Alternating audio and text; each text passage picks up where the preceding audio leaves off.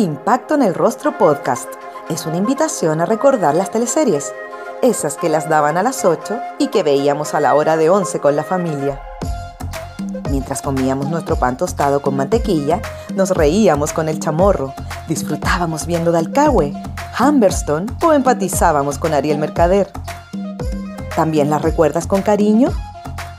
Entonces acomódate y disfruta de este recorrido junto a Jorge Peña y sus invitados en Impacto en el Rostro.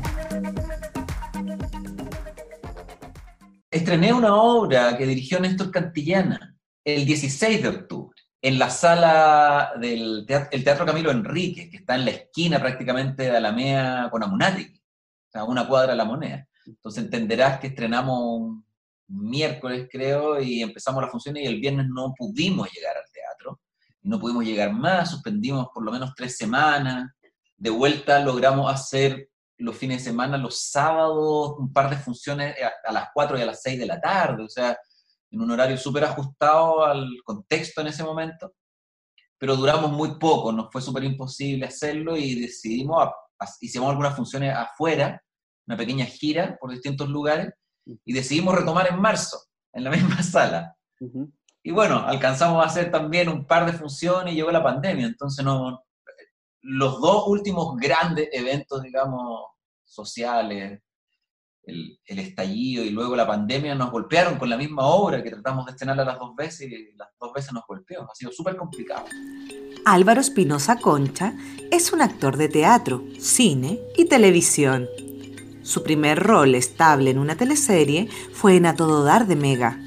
Sin embargo, logró mayor visibilidad con su rol en Romané, en donde interpreta al escolar Claudio Gaete. ¿Se acuerdan que su personaje le hacía bullying a los gitanos? O sea, el bullying, pienso en la adolescencia, es bastante intrínseco a la adolescencia, a ese periodo. Siempre hemos dicho, uno escuchaba de niños y uno mismo ha dicho, oye, los niños, qué crueles que son, y es bastante parte, al parecer, de esa etapa. Lo dramático es después, cuando esa etapa como que se empiezan a consolidar en mucha gente, adultos que uno esperaría con ciertos criterios formados, con niveles de empatía acorde a su edad, pero no es así. Uh-huh. Me parece mucho más grave el bullying de los adultos, ¿sabes? Porque habla de una inmadurez tremenda, como... Entonces, que se perpetúe el bullying a través de los años es mucho más grave. Cualquier conducta que nosotros podríamos reprobar en un niño es inaceptable en un adulto. Álvaro, ¿y tú en algún momento sentiste algún tipo de discriminación por tus colegas por trabajar en televisión? A ver, mira, creo que el bullying, en términos generales, es posible en la medida que te importa. O sea, es imposible que yo te haga bullying si no te importa. Y yo desde muy pequeño siempre he sido bastante operado. En lo que piensen los demás nunca ha sido muy gravitante en mi vida, ni en mi toma de decisiones, en lo que hago o dejo de hacer. Uh-huh. Entonces, nunca lo he sentido así, o lo he observado sin duda, más de alguna vez he dicho, me ha pasado. Uh-huh. Es, no sé, encontrarme con otro actor de teatro y sentir su mirada como de, oh, este weón es de la tele. Uh-huh. Trabaja en la tele, pero en general ese tipo de mirada responde a ciertos resentimientos que no tienen que ver con uno en particular, son como de la persona, el resentimiento que tiene respecto del formato, del trabajo, de la oportunidad, anda tú a saber qué. Uh-huh. Entonces en general no he sido muy bueno nunca para hacerme cargo de los resentimientos de los demás. Álvaro, esta teleserie la hicieron en Mejillones, ¿tú conocías el pueblo antes de grabar la teleserie? No, había estado en Antofagasta, sí, conocía, pero no había estado en Mejillones. Lo recuerdo con harta nostalgia porque eran un tiempo muy bonito de la televisión, del mundo de las teleseries en particular, uh-huh. por esa integración que hacíamos en distintos lugares, de llegar a una comunidad, lograr integrarse y trabajar ahí, fue muy bonito. No es que Mejillones en particular fuera un paraíso, pero sí cada lugar a los que me tocó ir, por lo menos Mejillones como el primero, fue una experiencia maravillosa como de integración y hacer el relato desde el lugar, desde ahí mismo, muy situado en el lugar. Uh-huh. Pareciera ser ayer, pero es una época muy pretérita. Uh-huh. O sea, estamos hablando antes de internet, antes de los teléfonos celulares, prácticamente cuando estaban recién empezando estas cuestiones. O sea, las comunicaciones eran distintas, ergo la televisión, las teleseries tenían un peso, pero que no tiene nada que ver con lo que sucede hoy día. No, prácticamente no tenían competencia. Entonces, claro, además, en esa época en un elenco habían estables por lo menos 40 actores. En el transcurso de la teleserie, súmale personajes que entran, salen, bolo y todo, podían pasar más de 100 actores por una teleserie. Años después, no sé, hasta el día de hoy, con 12 tenía un elenco. Entonces, la cantidad de historias, la posibilidad en ese sentido de la gente identificarse con una u otra de esas historias, y el evento que significaba que estas personas que veías solo en la tele llegaran a un pueblo. Obvio, estábamos, íbamos a hacer una escena, no importa lo que sucediera, pero aparecía un foco, una luz y una cámara en la calle, y se llenaba de gente. Me acuerdo cuando estábamos haciendo esa teleserie en particular a Mejillones, me pasó varias veces encontrarme con gente que venía desde Bolivia, especialmente a verlo. Y de muchas localidades de alrededor de la zona donde estaba, llegaba mucha gente a ver esto. O sea, era un espectáculo para la gente de ahí, como que llegara tanta gente, un equipo gigantesco, un elenco enorme, y olvídate el equipo técnico, la cantidad de gente que era, que se movilizaba para poder realizar esa historia. Álvaro, en algún punto de la historia, María Magdalena se hace pasar por chilena, ¿te acuerdas? Era como un poco graciosa la situación, ¿o no? ¿Lo encontrabas? No, o sea, era muy gracioso de encontrarme con Amparo, nos hubiera sentado los dos en una sala de clases. Yo ya me sentía un poco patético porque en esa época tenía como 25 y estaba haciendo escolar. Creo que es la única vez que he hecho escolar y me sentía un poco pasado ya, medio revenido para hacer el rol. Pero fue muy gracioso porque además, no sé, el personaje María Magdalena tenía un pelo hasta la cintura, tremenda cabellera y todo, y se disfrazaba de chilena con una melenita de pelo liso hasta acá. Entonces siempre era el chiste de dónde esconde todo ese pelo. Hasta que en la escena, entre comillas, las escenas finales, yo le organizo una fiesta con mis amigos porque estoy enamorado de esta chica, y en medio de la fiesta ella se saca este pequeño peluquín y aparece todo, se supone, todo su pelo, pero tenía una maraña de pelo. Fue un cagadero de la risa importante hacer esa escena. Tratar de hacer en serio eso. Fue muy entretenido. Y me acuerdo y me da risa. Tratar de mirarnos con la Amparo para hacer esa escena mientras se sacaba la peluca. Era muy chistoso. Bueno, estaba claramente en el lado oscuro de la fuerza, que algo que desde que empecé un poco en la tele, muy desde mis inicios me ha sucedido. Tienes cara malo. Es una hueá de casting, pero los directores me consideran, parece un tipo denso, como de carácter, digamos. Entonces, claro, desde esa perspectiva era un personaje que estaba al lado oscuro, personajes que siempre son atractivos de ver y de hacer, porque mueven la acción, ¿sabes? Con sus maldades, están moviendo la acción. Entonces, eso les da carne a los personajes. Una ocupación, digamos, un interés, un objetivo, súper claro en general. Entonces, sí, a pesar de que era un adolescente malcriado, pero sí lograba hacer eco en ese sentido. En el 2001, Álvaro interpreta a Ricardo Fuensalida en Pampa Ilusión, un joven de clase alta que estaba comprometido con Carmencita, rol interpretado por Antonia Segers. En la ficción, ambos debían casarse por un acuerdo familiar. Sin embargo, Ricardo solo quería pasarlo bien. También hijo de Delfina Guzmán. Era, digamos, cronológicamente poco complicado, digamos, claro, porque nuestra diferencia de edad. Pero, o sea, era recién mi segunda teleserie, ya en la primera, para mí llegar ahí, yo un pendejo saliendo de la escuela, claro, tenía una mirada sobre la tele también un poco prejuiciosa, pero sin embargo cuando sucedió yo dije, ese era el lugar donde yo quiero estar. O sea, tengo gran admiración por la gente de ese elenco. Tremendos actores a los que yo veía, y llegar ahí y trabajar con la Delfina Guzmán. Y en ese momento darse cuenta al poco tiempo que finalmente, a pesar de toda la admiración y todo, es un colega y trabajamos de igual a igual y nos hacemos amigos. Tener la posibilidad de trabajar con tremendos portentos actorales y aprender de ello, no solo en el hacer, sino que en la manera de mirar, de analizar, de entender el arte dramático, digamos, de entender las escenas, cuál es la mirada, el nivel de profundidad que tenían. Un privilegio que hasta el día de hoy yo creo que no lo podría pagar. Esa teleserie, la de Delfa y Lucho Alarcón, con el que también me tocó trabajar muy de cerca en Romané cuando llegué. Y yo en lo particular tengo mucho apego a los actores mayores, mucha admiración, los observo mucho, les tengo mucho respeto y admiración de siempre. Entonces, trabajar así, codo a codo con la Delfa, por ejemplo. Realmente un privilegio y un placer para mí. O sea, la teleserie completa y cada una de las era muy buena. Todo lo que pasaba era un súper buen reflejo de la sociedad. Funcionamos, ¿cachai? Los prejuicios, las diferencias de clase, esas decisiones malditas, imagínate lo que sucede. Yo era un canalla con la Daniela Lorente, con su personaje. Sin embargo, la única solución, la solución obvia, era eliminarlo a ellos, ¿cachai? A los pobres, digamos. No es que hubiera un diálogo posible respecto al bien y el mal, no. Está el poder y los pobres. Y estaba súper bien narrado en ese sentido, ¿cachai? La idiosincrasia en la que estamos metidos, la maldita. Estamos hablando de la salitrera, ¿cachai? Un nivel de opresión tremendo. De hecho, en lo práctico, puta, yo doy gracias al cielo porque me tocó ser cuico en la teleserie.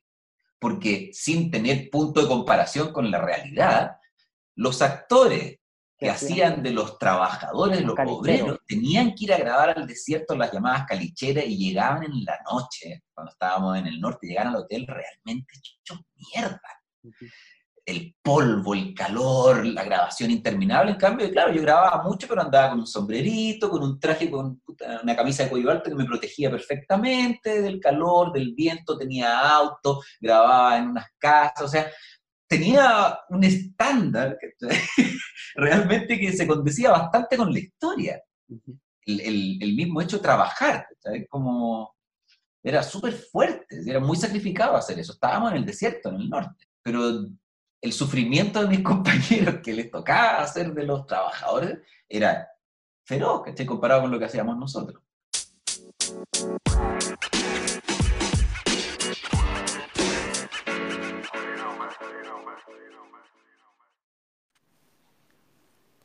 ¿Te gustaría ganar un gran libro para leerlo en tiempos de pandemia? Con Impacto en el Rostro y Alquimia Ediciones lo puedes lograr. Solo debes seguir ambas cuentas en Instagram y ya estarás participando.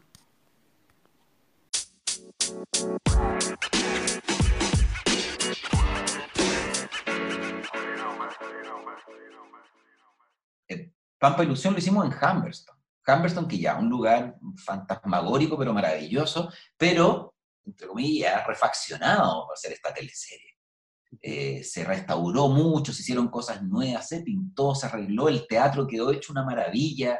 Entonces realmente era hermoso estar ahí. Yo volví a pasar por ahí, no sé, 10 años después. Y fue súper emocionante porque ya estaba convertido en museo. Después de que pasó la teleserie por ahí, como que se puso el ojo de nuevo sobre esos lugares y como la conservación, y se convirtió en un museo precioso. Fue súper emocionante para mí volver a verlo. Lo pasamos muy bien ahí, y fue una teleserie que a mí, años después, me llamaba mucho la atención la recordación que había en el público de esa teleserie. Mucho, la gente recuerda mucho esa teleserie. Como muchas de la época, pero fue bien especial. ¿Pero esa fue especial porque tenían un mensaje político, quizás? En general, las teleseries de Vicente tenían un componente político súper fuerte. Pero quizás esta era la más evidente. Puede ser, o sea, hubo una que teníamos una toma. Claro. Pero quizás político más explícitamente, pero todas lo han tenido. Los Pincheira, por ejemplo, también tenía harto de política, pero siempre súper metido como en la mirada cultural, la idiosincrasia del chileno. Y sus cosas buenas y sus cosas malas. Entonces, en ese sentido, y como te decía antes, los tremendos elencos, la gran variedad de historias contenidas en esas teleseries permitían identificarse desde muchos lugares. En el Circo de las Montini, Álvaro interpretó a Alexander Quintero, un trapecista que se involucraba con la mujer de su hermano, personaje que interpretaba Daniela Llorente. ¿Recuerdan al Apelito? Esta teleserie en general era todo muy particular, o sea, hacíamos un trío de hermanos con Pablo Schwarz y con Felipe Río, hijos de Carmen Diza y de Roberto Avendaño. Que murió el año pasado. Sí, supe, lamentablemente, pero un tipo enorme. Yo aprendí mucho de Roberto, porque si bien él no había hecho lo que hacíamos nosotros, como en términos de actuación, pero traía todo el lenguaje del circo. Y tenía mucho carrete, Entonces había como una mezcla de estilos que era muy entretenida. Nosotros tratábamos de copiarle todo. Con Pablo, con la Dani, también estaba ahí con la Disa de copiar, porque tenía una estética él como de actuación, que era la adaptación de él al mundo de las teleseries, pero con el bagaje que traía del circo era muy entretenido. O sea, no podía hacer una teleserie en que habláramos así de manera normal, porque era todo muy particular. Personajes del circo, una familia súper estrambótica la nuestra. Entonces también lo pasamos la raja, fue maravillosa esa teleserie. Y muy exigida, muy exigida. O sea, antes de empezar a grabar, estuvimos entrenando por lo menos 2 meses y medio, o sea, de estar en tu casa echado.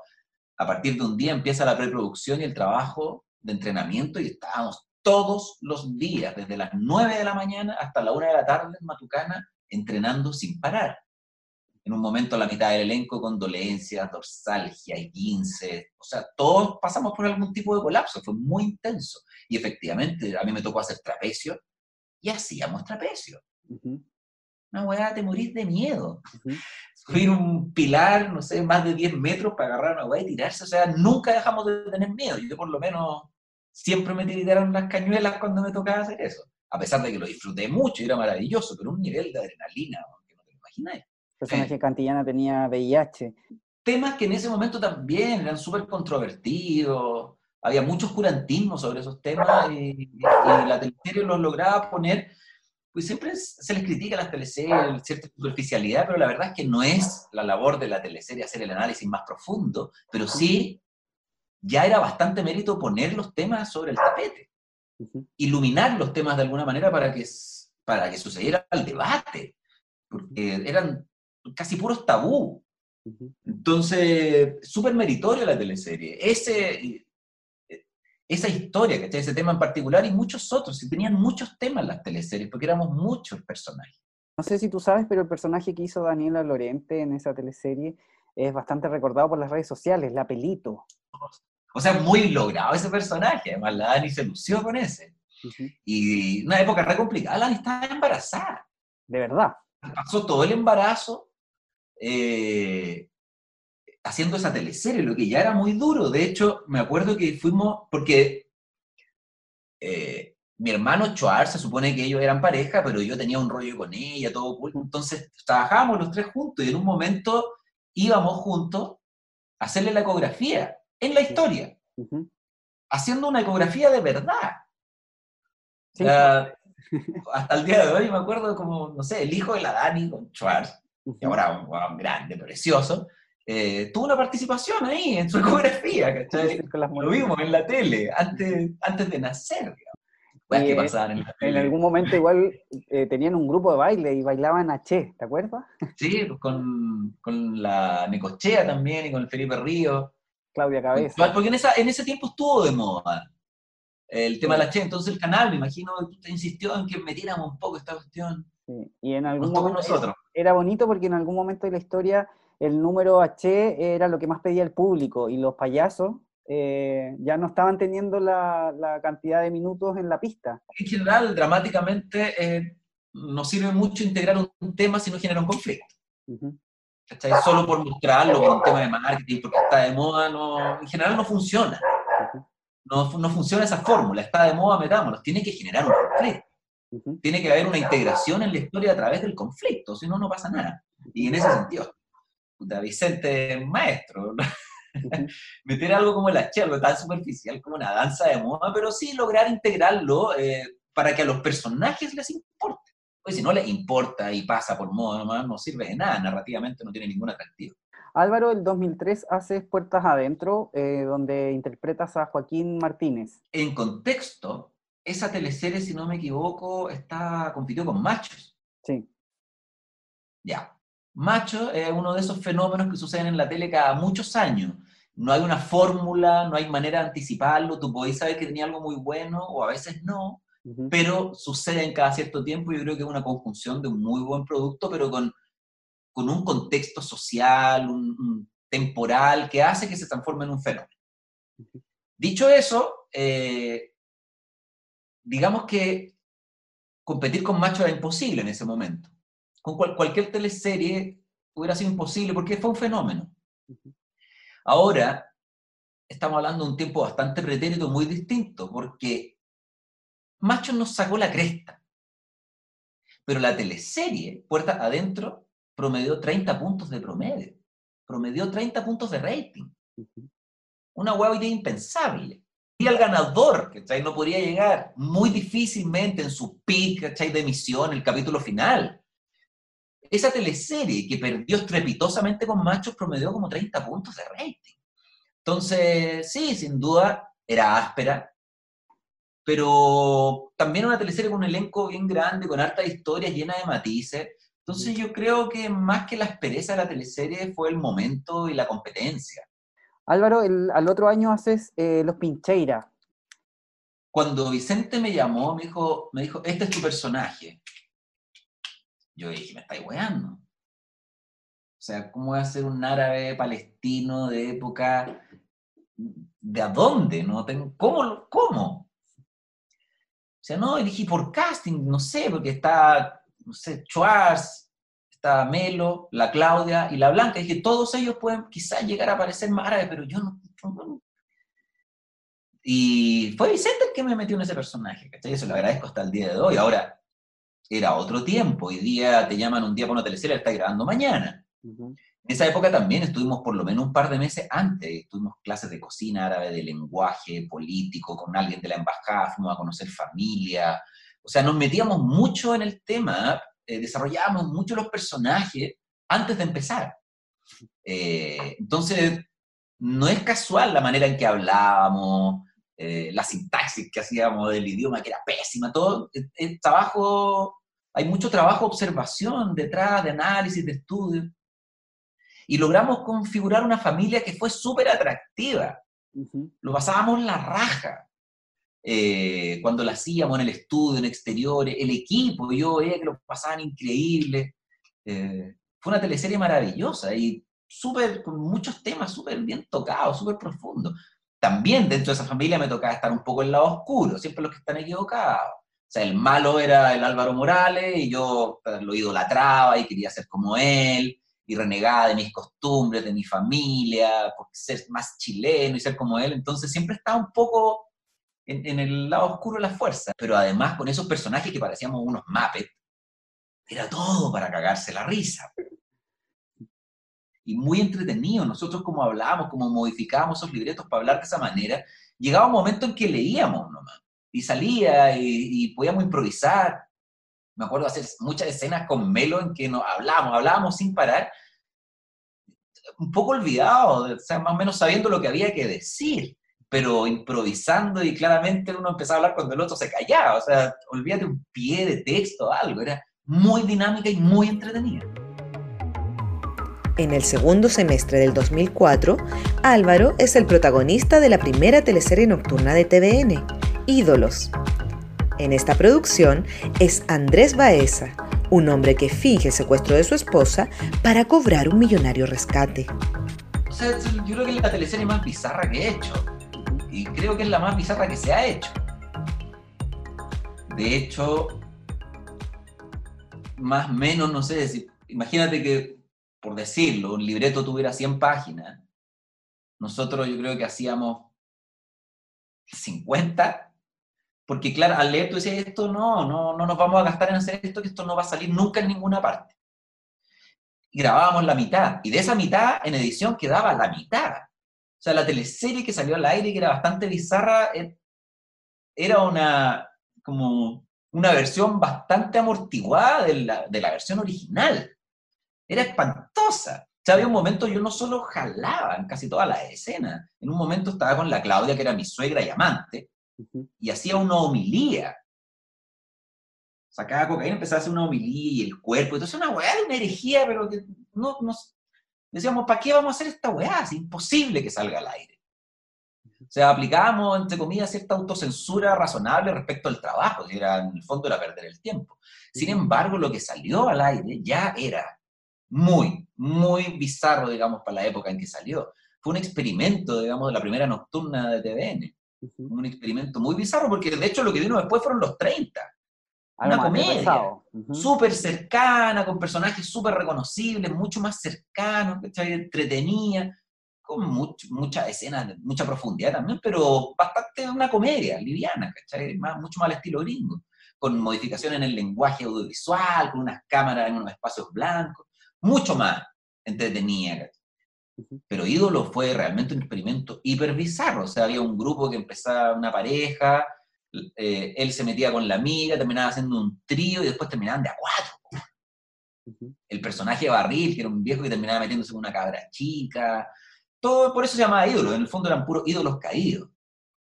Había una niña también con otra mujer que eran lesbianas, que se desarrollaba el tema de los... O sea, había una productora porno en la historia.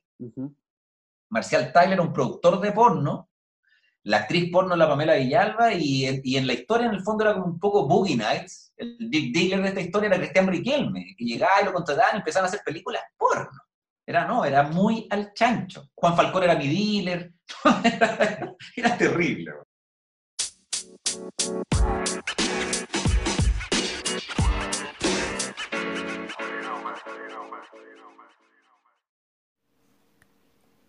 En tiempos en donde lo más importante eres tú, te invitamos a conocer los servicios de Karen Llavio, esteticista integral. Con ella podrás conseguir el mejor lifting de pestañas, depilación con hilo, limpiezas faciales, masajes terapéuticos y reductivos. También tiene un masaje especial para embarazadas, con la seguridad y cuidado que tu guatita necesita. Y drenajes linfáticos. Conoce más de ella en su Instagram, @KGBEsthetic.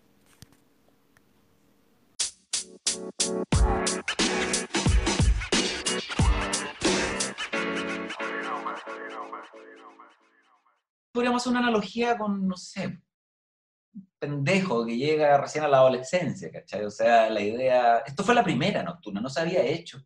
Y hubo la voluntad de correr mucho el límite. En ese sentido, Alejandro Cabrera, que escribía, corrió, estiró el elástico. O sea, la primera escena que yo hice era una escena que era el funeral de mi suegro, que había muerto por mi causa. Y era un plano que partía, estaba en la iglesia, está adelante, en el altar el féretro, está la Claudia, que era mi suegra, la familia, pero la toma partía atrás, estaba yo ahí adentro, al fondo de la iglesia, jalando. Y salía, y llegaba la Claudia a buscarme, y me decía y yo me sentía medio mal, y me dice, ¿qué te pasa? Y estaba con la nariz manchada y sangrando. Y de ahí vamos adelante, donde estaba el muerto. Sí, era una weá tremendamente bizarra para el momento. Pero, claro, era la primera, entonces yo creo que estaba esa voluntad de correr mucho los límites, ver hasta dónde se podían correr.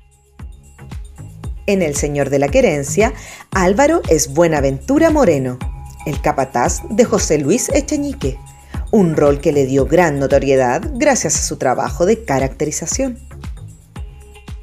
Que, bueno, esa teleserie también pegó súper fuerte, fue, no sé si alcanzó a ser un fenómeno, pero en el momento sí, dejó bien la cagada. Y para mí fue increíble porque tuve un feedback con ese personaje espectacular. Fue muy bueno y muy bonito para mí porque en general hasta ese momento creo que fue la primera vez que me pasó. Las teleseries uno las hacía, no sé, imagínate, partíamos grabando en diciembre y salían al aire en marzo, en plena producción. O sea, siempre uno está adelantado, no sé, una semana, un mes respecto del aire, pero vas teniendo un feedback, te queda mucho por grabar todavía, vas teniendo un feedback del público. El caso El Señor de la Querencia fue la primera teleserie que yo hice completa y no salió al aire. Hasta un buen rato después. Entonces, lo que yo hacía ahí estaba bastante solo, porque todos los personajes pertenecían de alguna manera a una casta, o estaban en un punto, y yo era el más maqueteado, digamos, de todo. Un personaje muy construido. Muchas características muy distintas a mí. Pero nunca tuve el feedback del público. Entonces fue súper complicado porque había harto temor en el equipo respecto de lo que yo estaba haciendo. Decía, puta, weón, bájalo, puta, habla un poquito más normal, te está arrancando un poco. Fue súper complicado en ese sentido. Muchas veces tuve que repetir escenas, me decían, ¿sabéis que Álvaro no se entiende? A lo cual yo alegaba, yo decía, este personaje no se entiende lo que habla. Para decir hola y chao, ¿qué importa? Y yo, la verdad es que siempre he sido bien tosudo cuando tengo algo más o menos claro, y seguía haciendo lo que sentí que tenía que hacer. O sea, estaba, no sé por qué, instintivamente estaba muy convencido de hacer este personaje, además que si bien no salió al aire, nosotros trabajamos con un equipo súper grande. Y en rigor, ese equipo con el que yo trabajo es el feedback que yo necesito. Entonces, cuando llega a un set y todos los hueones que están en el set empiezan a imitar tu personaje, y lo que dice tu personaje se empiezan a convertir en dicho al interior del equipo, y todos te dicen, oye, podría hacer esto, y empieza tu caché que se empieza a despertar la creatividad del resto, diciéndote, oye, podría meter esto, hacer esto, otro. Y digo, esta hueá funcionó. Uh-huh. Aunque me dijeron muchas veces, no, para, bájalo. No fue fácil en ese sentido. Sí, no sé, yo creo que debo tener un carácter más o menos fuerte porque yo seguí adelante con lo mío a pesar de eso. Afortunadamente, cuando salió al aire, el personaje pegó con todo. Uh-huh. Lo cual me dio la razón y el alivio. Porque la verdad es que es un riesgo súper grande hacer un personaje así. Uh-huh.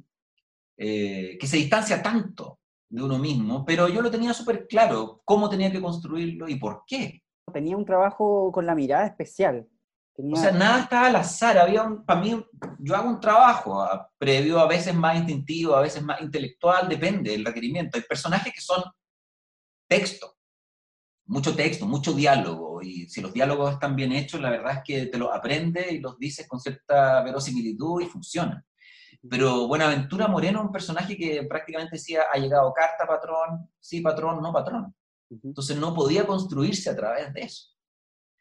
Y cuando lo leí, en la estructura de la teleserie entendí que tenía que haber ciertas características que lo hicieran verosímil. Uno, la ignorancia, por ejemplo. Un totalmente ignorante y sometido, porque si no, no le podía pasar todo lo que le pasaba. Y no rebelarse.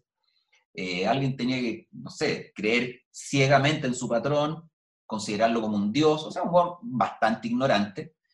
Y tenía que entenderse y componerse el personaje al verlo. Yo no podía esperar mis escenas para de diálogo y decir lo que pensaba porque no existían.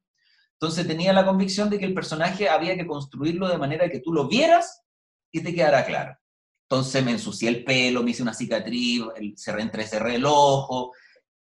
Era un personaje cinético, no intelectual, ni emocional, era bastante cinético el trabajo, ¿cachai? La manera de moverse, esa cinética para relacionarse con el patrón, esa sumisión tenía que estar integrada en el cuerpo. Y bueno, a partir de eso y el análisis que yo hacía de cómo integrar este personaje en la historia, es que terminé construyendo un personaje que desde mi perspectiva respondía a todas esas inquietudes. O sea, más bien, mucha gente después me decía, puta, yo veía la weá y lo encontraba con olor a vino. ¿Cachai? La sumisión del personaje, todo eso tenía que verse en su cuerpo, en lo que hacía, no en lo que decía, porque eso no había texto. Entonces, por ahí lo empecé a construir, pero es súper riesgoso cuando uno, porque es un salto súper lejos respecto de la imagen que uno tiene de uno mismo y los demás. Entonces, pero de a poco uno se va metiendo y lo disfruté más que la cresta. Un personaje para mí súper bonito de hacer. Al haber tenido una hija, Antonia Santamaría, tan grande, por primera vez en teleserie. Bueno, siempre fue un poco motivo de mofa entre nosotros mismos, los actores, lo que sucedía ahí. O sea, ahí yo era... Yo con la Antonia tenemos una diferencia de edad, sin duda, pero jamás podría ser su padre. Uh-huh. Pero como bien tú decías, no sé, pues en Pampa Ilusión, en Romané, yo era hijo de la Delfa. Uh-huh. Que, digamos, me tendría que haber tenido cerca de los 50 años. También fue... Amparo no era tu mamá. O sea, en Romané, la Amparo era como mi polola, y dos teleseries después era mi mamá. O sea, ha sido mi mamá un par de veces, por lo menos hemos sido pololos también otro par. O en las Montini, la Amparo era hija de Melo. La Amparo es mayor que Melo, por muy poco, pero es mayor. O sea, Melo era su padre, y no contentos con eso, que ya era muy freak, era el abuelo de la Claudia Cabeza. Que claro, tienen una diferencia de edad, pero de no mucho, no sé, ponte tú que no, ni siquiera 10 años. Pero era su abuelo. O sea, me di cuenta que no importaba. Si la historia es buena, si está bien contada, la gente sabe que es una historia. Es ficción. Y si está bien contada, no importa. Eso es muy maravilloso, una de las maravillas de la ficción. Y claro, tú te metías en la historia y todo, pero si está bien actuada, si está bien contada, la verosimilitud va por ahí.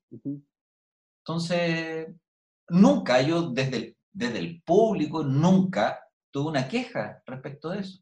Uh-huh. De hecho, en la querencia todo el mundo imitaba, me decía, oh, la niña, mi niña, mi nieto, oh, oh, la niña, y se entendía, y todo el mundo se metía en la historia de un weón, guaso, bruto, pero que podría haber dado todo por su niña, y era lo más importante, era su niña. Nadie nunca me dijo, oye, pero tu niña podría haber sido tu edad. No, porque la historia está contando otra cosa, y estaba bien contada. Álvaro, en los capítulos finales de esta teleserie te matan, ¿cierto? Matan a Buenaventura.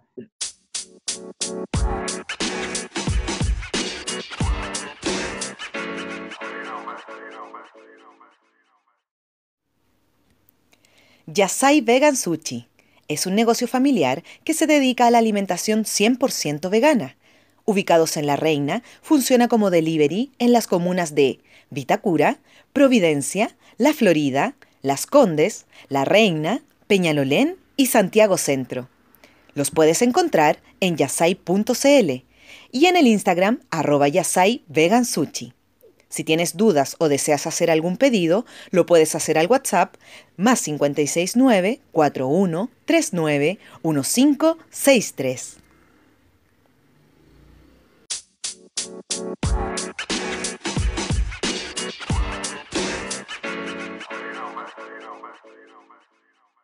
Creo que era la primera vez en teleseries que te mataban. Y... No. ¿No? No, no, el final de Ídolo... Fue claro. Un gran cliché de muerte en que terminaba con una pluma desde arriba de una cámara, yo con una camisa blanca, roja entera, después de que la Claudia me agarraba balazo en la losa del aeródromo Tobalaba, uh-huh. Y yo caía muerto y se abría el maletín con el $1.000.000 volando. Una muerte vista 1000 veces en el cine. Segunda vez entonces que te mataban en teleserie. Probablemente. ¿Es una escena para preocuparse o no? O sea... Van pasando los años y cada vez menos, digamos, no porque no importe, sino que vas consolidando ciertas herramientas. Pero claro, en ese momento, me acuerdo cuando lo hicimos, de hecho, lo más complicado era que empezamos a hacer la escena, yo ya después del disparo y tenía a la Antonia y a la Patti López encima mío llorando desconsolada, pero corte y seguíamos, y corte, y eran como 4 escenas, si no 5, por corte en que se supone que me iba muriendo, y decía, puta, podemos hacer esto más corto, weón, porque en el fondo, en vez de desangrarme y morirme, empezamos a desarrollar texto, era súper complicado. Uh-huh. Pero ya a esa altura, sí, era bastante más joven, pero estaba bastante consolidado como con mi equipo. Nada de lo que uno hace, lo hace uno. Y hay toda una parafernalia, o sea, para hacer esa escena, primero a mí me tuvieron que cablear entero, para ponerme los explosivos, hacer la toma de eso, después la toma de esto. Hay muchos cortes, y con un equipo tremendo, los que yo les tengo ya de muchos años. Mucho cariño y mucha confianza. Son mucho hueveo, buena onda, pero a la hora de hacer las escenas más difíciles, mucho respeto y silencio, o sea, un fiato súper importante a nivel de equipo. Entonces, mucha confianza.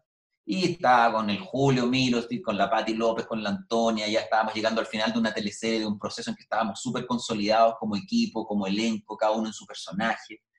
Entonces a esa altura más bien es súper placentero agarrar escenas así. Uh-huh. Tú decís, qué buena, ¿no? O sea, escenas más que puta, levantan un poco ese nivel de la complejidad de la escena, o la importancia, la trascendencia que pueden tener. Entonces la verdad es que es bonito y es... Claro, da nervio, pero si no diera nervio, la verdad es que sería una gran mierda. Hasta el día de hoy, es muy bonito sentir ese nervio, el terror, la adrenalina que provoca meterse en esa escena. De hecho, bueno, esa escena para mí es súper particular, no solo dramáticamente, fue porque casualmente ese día llegó mi mujer y mi hija al canal, casualmente, y pasaron a verme. Y bueno, cuento corto, sin darse cuenta y sin nadie notarlo muy bien, entraron al set, muy en silencio. Y cuando yo estoy frente a Julio Milos, el huevón me empieza a increpar y me dispara. El efecto estaba muy bien hecho, una explosión acá, otra salía para atrás, la ventana, súper bien iluminado, se veía realmente aterrador. Hicimos la escena, pa, corte, y cuando yo miro estaba mi hija, que era un poroto, pequeño, mirando la escena. Ahí. Casi se muere. porque vio que mataron a su papá. O sea, estaba muy bien hecho, se veía muy bien. Fue heavy en ese momento. Después, oh, ya, unos llantos pasó y se cagó la risa, entendió lo que era.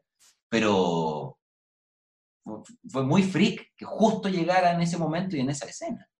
Uh-huh. Nunca se me va a olvidar a ella tampoco. Vamos al 2011, haces El laberinto de Alicia, Gregorio, ¿cierto? Este personaje que tenía un corte de pelo bien gracioso. Ese look era muy al chancho. El traje, el chalequito con botones, la corbata y el pelo. Ahora, yo también me tenía una consideración súper narrativa. Yo tenía que instalar, yo quería instalar visualmente ciertas preguntas con el personaje. Yo creo que se me fue de las manos y fue mucho. Entonces, como que finalmente la gente decía, oh, el pelo. Pero yo decía, nadie puede tener ese pelo. Nadie. O sea, lo que para mí, por lo menos a mí en lo personal, para mí es una pregunta. Dice, ¿por qué tiene ese pelo? ¿Por qué se viste así y tiene ese pelo y todo? Entonces yo siempre, en mi rollo, decía, bueno, si tenía eso es porque te lo impusieron. Y yo decía, este de niñito lo peinaron así. Le dejaron el pelito largo, la melenita de niñito, porque mi historia finalmente era de un hombre que había sido abusado. Entonces yo trataba un poco de dejar ciertas huellas o pistas de ese abuso, pero con mucha distancia en el look.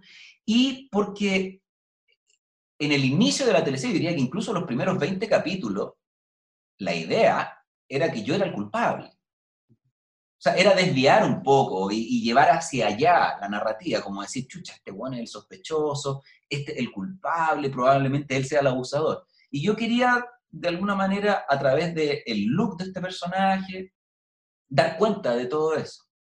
De tratar de construir eso, obviamente en la mente del público. Entonces decía, con este pelo y este look, la gente obviamente al tiro dice, y tenía al principio una escena que aparecía caminando con un peluche de la mano, puta, obvio que es un abusador, ¿cachai? Porque de alguna manera también los prejuicios son una herramienta narrativa para uno, ¿cachai? Entonces yo quería instalar, como atendiendo un poco los prejuicios sociales, tratar de construir el look de este personaje. Ahí tu mamá fue Gloria Munchmeyer. Gloria Munchmeyer. Sí. Tremendo trabajar con ella, me imagino. Otro privilegio, sí, bueno, he tenido mucha suerte yo. O sea, trabajar con Amparo, imagínate, de madre y de polola, la Delfa, la Gloria Munchmeyer, o sea, sin fin de actores y actrices que para mí son portento, ¿no? Ha sido un privilegio trabajar con ella. Ahí conocí a la Gloria, de hecho, la conocí pero nunca había trabajado con ella. Me encontré también con una persona que no me imaginaba, espectacular, con un humor, un agrado ahí en el set, estar trabajando, pasarlo en la raja y... Claro, como actriz tremenda. Por más de 10 años, Álvaro Espinosa recibió sus remuneraciones a través de sociedades que TVN les pidió constituir. Cuando fue despedido, el año 2012, no hubo indemnización, pues TVN entendió que no eran empleados, sino sociedades que ofrecían un servicio que en ese momento el canal no quería comprar. Sin embargo, Álvaro demandó al canal estatal y finalmente el juzgado que revisó la demanda del actor obligó a TVN a cancelar los derechos sociales no pagados e indemnizaciones. Hasta ahí llegó mi participación en TVN. Bueno, es un tema controvertido, digamos, porque las opiniones son totalmente opuestas, pero yo sí quería seguir. Ahora hay un tema contractual, un tema económico entre medio, y finalmente... fue el canal el que me dijo, bueno, no vamos a seguir contando con tu trabajo. Nunca supe por qué. No hubo una definición del por qué. Si esto, mira, es por tu trabajo, es personal. No la hubo. Fue súper breve, finalmente, como esa discusión para la cantidad de años que yo llevaba adentro. Entonces, finalmente, dije, bueno, es mi trabajo, yo vivo de esto, pero igual nunca me ha importado tanto. O sea, no quiero estar donde no me quieren. Entonces, si en rigor siento que no me quieren, después de tantos años de equipo, digo, chucha, prefiero no estar. Así que, adiós, me fui. O sea, me fueron en realidad. Quizás me podría haber quedado en otras condiciones, a las cuales también yo no estaba dispuesto, pero sobre todo fue una cosa anímica, como decir, fue una desilusión enorme para mí, sentir que no me querían ahí. Y si hubiera, no sé, si me hubiera quedado, dije, ¿para qué moda? Que si no me quieren, quizás que iba a terminar haciendo. Me sentía bastante privilegiado sin haber sido el protagonista de la historia, pero sí con personajes variopintos, con hartas oportunidades distintas de desarrollarme como actor. Entonces, si ya no me quieren, ¿qué voy a seguir haciendo acá? Quizás, ¿a qué me voy a enfrentar después? No sé, Se acabó ese idilio. Te voy a llevar a Te Doy la Vida. Tuvimos la oportunidad de entrevistar a Céline y tiene muy buenos recuerdos de ti. Éramos pareja, o sea, entre comillas, porque la pareja era Cristian Riquelme. Y algo que me ha pasado siempre, que siempre soy el malo, pero mi mujer se mete con otro que se supone que es bueno, pero me engañan, me mienten, me cagan, digamos, pero yo soy el malo. Me ha pasado siempre, Pampa Ilusión, muchos ejemplos. Pero ahí, digamos, nos conocimos laboralmente y empatizamos súper bien. Lo pasamos la raja. Y yo creo que le sacamos harto partido a la teleserie. Logramos tener un diálogo ahí en el set respecto de las escenas que nos permitió sacarle mucho brillo a las escenas. Profundizar harto en el contenido, en las emociones. Y codo a codo trabajamos súper bien. Eso genera un vínculo súper bonito. Yo a la Céline la encuentro la raja. Tiene un humor increíble, una sensibilidad y una profundidad que me fascina. Entonces, la admiración es mutua. Y la verdad es que lo pasamos muy bien. Ahora sale que una teleserie tiene una relación durísima. Era muy dramático, muy duro lo que pasaba entre nosotros, pero logramos sacarle harto brillo y recagarnos de la risa casi siempre. Álvaro fue Benjamín Vial en Pacto de Sangre, la serie de AEG-TV para Canal 13. La producción significó un cambio de paradigmas en la interpretación y medición de audiencias, por su amplio alcance en redes sociales con vistas e interacciones desde otros países, como Uruguay, Argentina y Venezuela. Lo dicho antes, respecto a esa teleserie, lo buena que era, el elenco muy bueno, el equipo la raja, Mason hizo un trabajo de lujo en la narrativa, los audiovisuales, muy capo él. También, tremendo, pero los guionistas se sacaron el sombrero. O sea, como te decía antes, hay personajes físicos, emocionales, más de acción, de texto. A mí, en lo personal, me fue la raja con ese personaje. Y sin falsa modestia y todo, pero mucho ese personaje era sobre todo aprenderme la letra. Ahí yo no hice una, como hablábamos antes, como Buenaventura o en Las Montín, no hice una caracterización, digamos, física. Sí, había un tempo, sobre todo un tempo. Aprenderse el texto y poder configurarlo en el tiempo. El tiempo para decir el texto, la pausa, una mirada, la modulación del tiempo era lo que le da el carácter. Pero era básicamente la letra. Yo dije esa teleserie a la pata. Es mi primera experiencia en una teleserie en que el guión es prácticamente el 100% de lo que sale al aire. No hubo prácticamente cortes. En una teleserie en general, no sé, el porcentaje, como digamos, lo que rinde el libreto, tiene mucha merma. Por lo general, las teleseries, el primer capítulo es un refrito del primero, el segundo y hasta el tercer capítulo escrito, para sacar uno. De una hora. El primer capítulo de Pacto de Sangre duró más de 70 minutos y era el libreto de punta a cabo. Y así la teleserie completa, o sea, impresionante el trabajo de guión. Un trabajo que tuvo harta maduración, muy elaborado, pero a nosotros nos llegaba como un trabajo bastante consolidado. Y yo, en lo personal, sobre todo me aprendí la letra y la dije a la pata, hasta la última coma. Entonces el mérito sobre todo es de los libretistas, que hicieron un trabajo realmente hermoso. Esta teleserie la escribió... La Cata Calcaña era la jefa de guión, con un equipo tremendo detrás de ella también. Pero y todos se pasaron, o sea, fue un trabajo muy, muy bueno de parte de ellos. Eso nos permitió hacer una teleserie tan buena.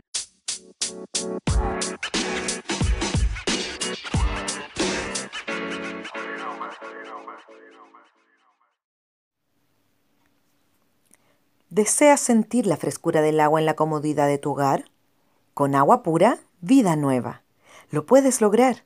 Obtén agua purificada y consigue hidratarte sin correr riesgos y con un sabor naturalmente delicioso.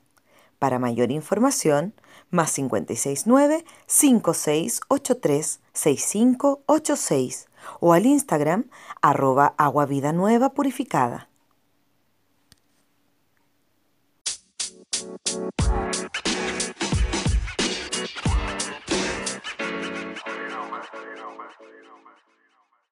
Álvaro, tú te ganaste un premio con Amor a la Catalán, ¿cierto? El Copihue de Oro.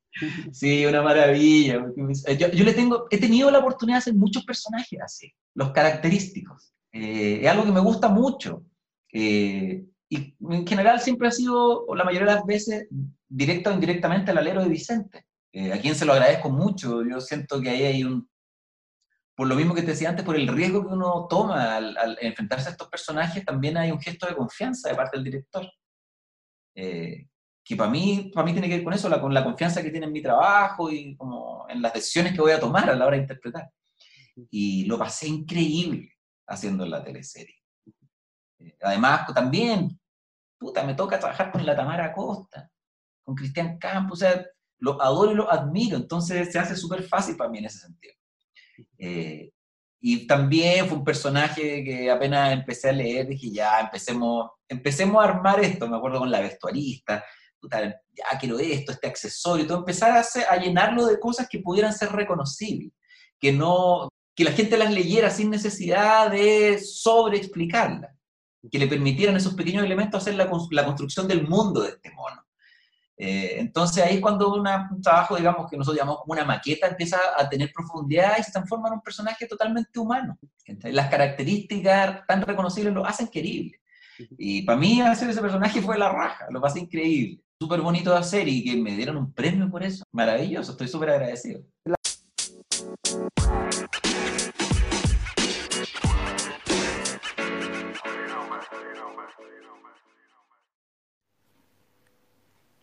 Salvaje es un emprendimiento pequeño donde buscamos poner en valor la flora y fauna de Chile, tratando de generar conciencia y conocimiento sobre la misma, tanto a niños como a adultos. Nuestros productos son 100% chilenos, buscando materialidades y proveedores locales. Las figuras articuladas de madera son lo más clásico de la marca. Las pueden ver en nuestro Instagram, @salvaje_cl, y o página web, www.salvaje.cl.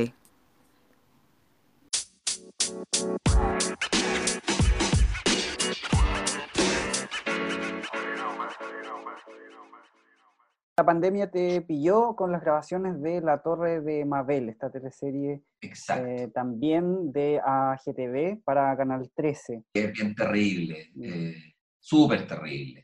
Porque además a nosotros nos golpea muy fuerte, porque nuestro trabajo es intrínsecamente cercano, de contacto. Entonces es muy difícil de hacer. De hecho, paramos, en un momento retomamos las grabaciones.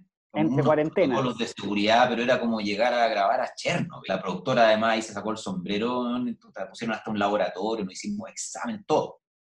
Pero igual después llegaron las cuarentenas más duras y tuvimos que parar todo. Y desde entonces no nos hemos visto. Entonces, no sé, somos todos niños en esta experiencia. Nunca a nadie le había pasado. A nadie. O sea, hoy día hablaba con Eduardo Barril, bastante mayor que yo. Jamás no tenía una experiencia cercana a esto y también era inimaginable. Para todos ha sido así. Entonces ha sido súper difícil saber cómo operar, qué hacer y básicamente pasividad total, quedarse en la casa y esperar. Súper fome, porque además lo estábamos pasando bien. Es una comedia súper entretenida, un equipo también, puta, no sé, yo le tengo harto cariño a la gente con la que trabajo. Y lo echo de menos, al equipo técnico, al elenco. Insisto, soy súper privilegiado a trabajar con la gente con que trabajo. Entonces, no sé, ahora está, mi mamá era la Coca Guasini. Puta, la admiro profundamente a la Coca, de siempre. Y un privilegio trabajar con ella, nunca habíamos estado tan cerca. Habíamos hecho algunas cosas, pero en una teleserie, todos los días grabando como madre e hijo, tratar de componer juntos la historia, llegar a acuerdos actorales, narrativos, es muy entretenido el trabajo que hacemos. Con el Lucho Ñeco, con la Ignacia Baeza de nuevo, también que la quiero mucho. Un privilegio enorme trabajar así, y esta es una pérdida grande, ¿no? Espero que no sea una pérdida, sea una pausa, pero es bien fome. Se acabó la época de las certezas, entonces no tenemos idea de cuándo será posible empezar a hacer planes.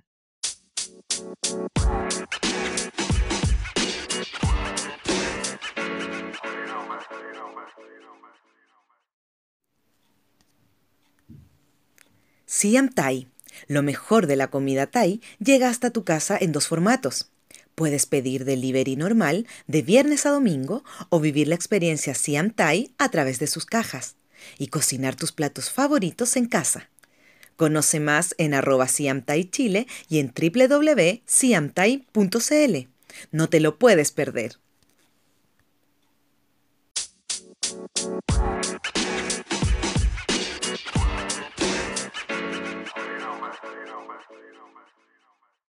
Tengo la fortuna de no estar en un extremo tan doloroso, digamos, pasando ni hambre ni frío. Sé que hay mucha gente que está muy mal. Creo que lo único que podemos como tener en perspectiva es tratar de ser lejos lo más empático y solidario que podamos ser o que hayamos sido nunca. En la medida que podamos, los que más podamos compartir, ayudar, acompañar, aunque sea en la distancia, a través de plataformas, pero salirnos de nosotros mismos, a pesar de los problemas que podamos tener, la urgencia, los miedos, dejar de mirarnos un poco el ombligo. Yo creo que es el momento de mirar para afuera. Uh-huh. Y estar, no solo mirar y tener una actitud contemplativa. Si no te puedo hacer un depósito o llevarte un kilo de papas, pero sí preocuparme de ti, porque sabemos que en las situaciones más complejas una palabra de aliento es bastante, digamos. Pero sobre todo mirar al otro. Mirar hacia afuera, tratar de ponerse en el lugar del otro, porque solemos mirar al otro desde nuestra perspectiva y hacerle juicio.